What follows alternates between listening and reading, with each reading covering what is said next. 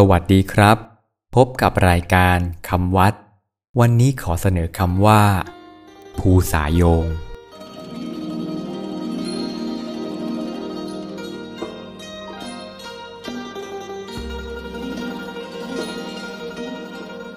คำว่า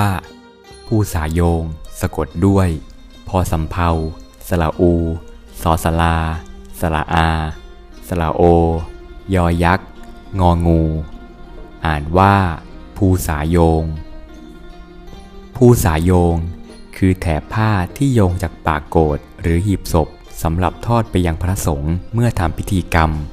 เช่นบังสกุลหรือโยงจากราชรถประดิษฐานพระโกฏ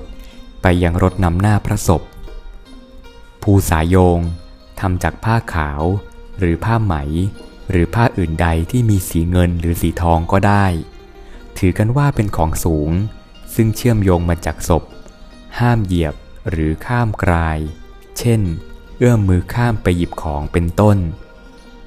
ในกรณีที่ไม่มีผ้าภูสาโยงนิยมใช้ด้ายสายสิญจน์ต่อโยงมาจากศพด้ายสายสิญจน์ที่ทำหน้าที่นี้เรียกกันว่าสายโยงบ้างด้ายโยงบ้างเรียกตามชื่อเดิมว่าสายสิญจน์ก็มีสำหรับวันนี้สวัสดีครับ